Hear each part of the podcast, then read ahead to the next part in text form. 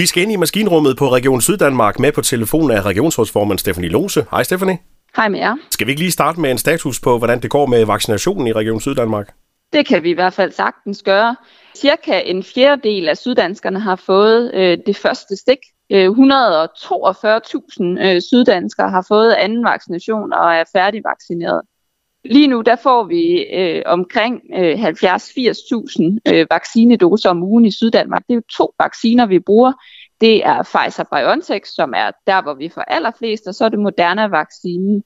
Vi bruger dem til både at vaccinere øh, sundhedsmedarbejdere, der skal have andet stik, som i sin tid har fået første stik med AstraZeneca, og så hele tiden få taget hul øh, på øh, nye målgrupper.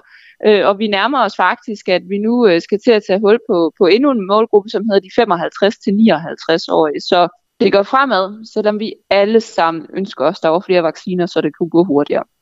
Der er jo øh, 12 småøer i Region Syddanmark, som også skal have deres beboere vaccineret. Hvordan øh, skal det gøres sådan rent praktisk?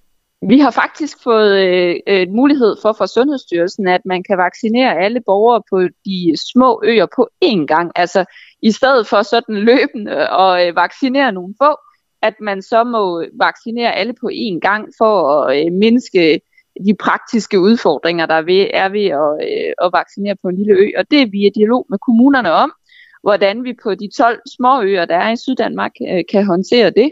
Og jeg regner sådan set med, at vi finder nogle gode løsninger øh, i dialog mellem øerne og kommunerne og vaccinationscentrene, der gør, at vi også i Syddanmark kan bruge den mulighed for at få øh, vaccineret en helt lille ø på én gang, i stedet for at skulle frem og tilbage rigtig mange gange.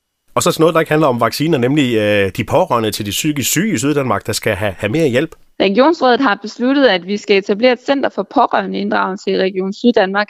Nogle af de henvendelser, jeg får som regionsrådsformand, som gør allerstørst indtryk for mig, det er faktisk øh, pårørende til borgere med psykisk sygdom, som henvender sig og synes, at det er svært at være pårørende, og det er svært at blive inddraget i behandlingen, og det er svært at håndtere i det hele taget, og, øh, og have en, øh, en nær øh, pårørende, som har psykisk sygdom øh, og i, i familien, og kunne få dagligdagen til at fungere med det. Øh, og derfor så er jeg rigtig glad for, at vi har prioriteret de her 2,5 millioner kroner om året til at lave et kompetence- og videnscenter, der skal gøres bedre til at inddrage de pårørende, både når man er inde på psykiatrisygehuset, og også når man er ude i hjemmet. Og at vi også her vil have et særligt fokus på børn, fordi at nogle af dem, der bliver hårdest ramt, når der er psykisk sygdom i familien, det er faktisk de børn, som oplever, at mor eller far tumler med en psykisk sygdom. Det var lidt om, hvad der sker i Region Syddanmark. Regionsrådsformand Stefanie Lose, tak for snakken og god dag.